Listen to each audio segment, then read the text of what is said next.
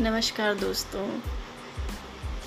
अटूट विश्वास की ताकत देखिए, एक आठ साल का बच्चा एक रुपए का सिक्का मुट्ठी में लेकर एक दुकान पर जाकर पूछने लगा कि आपकी दुकान में ईश्वर मिलेंगे? दुकानदार ने यह सुनकर नीचे, सिक्का नीचे फेंक दिया और बच्चे को निकाल दिया। बच्चा पास की दुकान पर जाकर एक रुपए का सिक्का लेकर चुपचाप खड़ा रहा। दुकानदार बोला, ए लड़के, एक रुपये में तुम क्या चाहते हो? बच्चा बोलता, मुझे ईश्वर चाहिए, आपकी दुकान में है।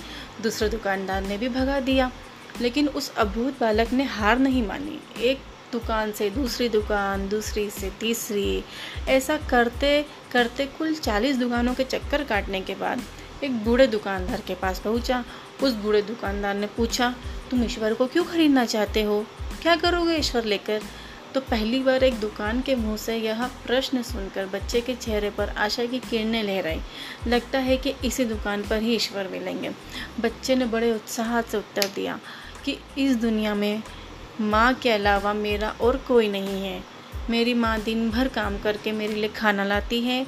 मेरी माँ अब अस्पताल में है। अगर मेरी माँ मर गई तो मैं, मुझे कौन खाना खिलाएगा? डॉक्टर ने कहा कि अब सिर्फ़ ईश्वर ही तुम्हारी माँ को बचा सकते हैं। कि आपकी दुकान में ईश्वर मिलेंगे? तो दुकानदार बोलता हाँ मिलेंगे। कितने पैसे हैं तुम्हारे पास?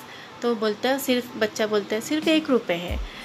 तो दुकानदार बोलता, कोई दिक्कत नहीं है, एक रुपये में ही ईश्वर मिल सकते हैं। तो दुकानदार बच्चे के हाथ से एक रुपये लेकर उसने पाया कि एक रुपये में एक गिलास पानी के अलावा बेचने के लिए और कुछ भी नहीं है।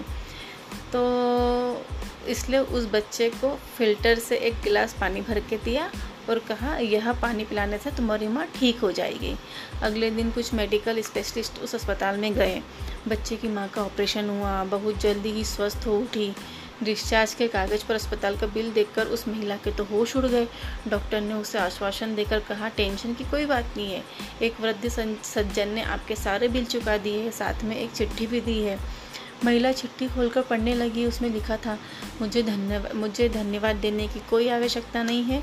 आप तो स्वयं आपको तो स्वयं ईश्वर ईश्वर ने ही बचाया है। मैं तो सिर्फ़ एक ज़रिया हूँ। यदि आप धन्यवाद देना ही चाहती है तो अपने अबोध बच्चे को दीजिए जो सिर्फ़ एक रुपये लेकर ना समझो की तरह ईश्वर को ढूँढने निकल पड़ा। उसके मन में यह दृढ़ विश्वास था कि एकमात्र ईश्वर ही आपको बचा सकते हैं। विश्वास ईश्वर को ही कहते हैं। ईश्वर को ढूँढने के लिए करोड़ों करोड़ों रुपए दान करने की ज़रूरत नहीं होती।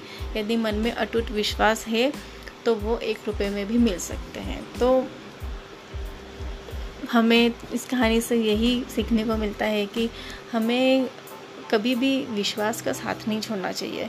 और जैसा कि इसमें भगवान के प्रति विश्वास बताया है तो उससे तो कोई आ, दूर नहीं आ सकता। वो एक सत्य है।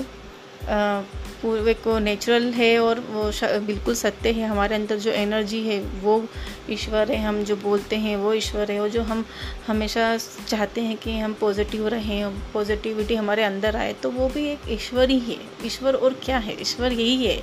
और विश्वास और विश्वास तो हमको मतलब कुछ भी हम करते हैं, कुछ भी हम सोचते हैं, हमको कुछ भी सक्सेस पानी है या हमको कुछ ऐसा बहुत कभी कभी बहुत मुश्किलों से गुजरना पड़ता है तो हमें बस विश्वास के साथ उसका सामना करना चाहिए वो बस ईश्वर का भरोसा रखना चाहिए।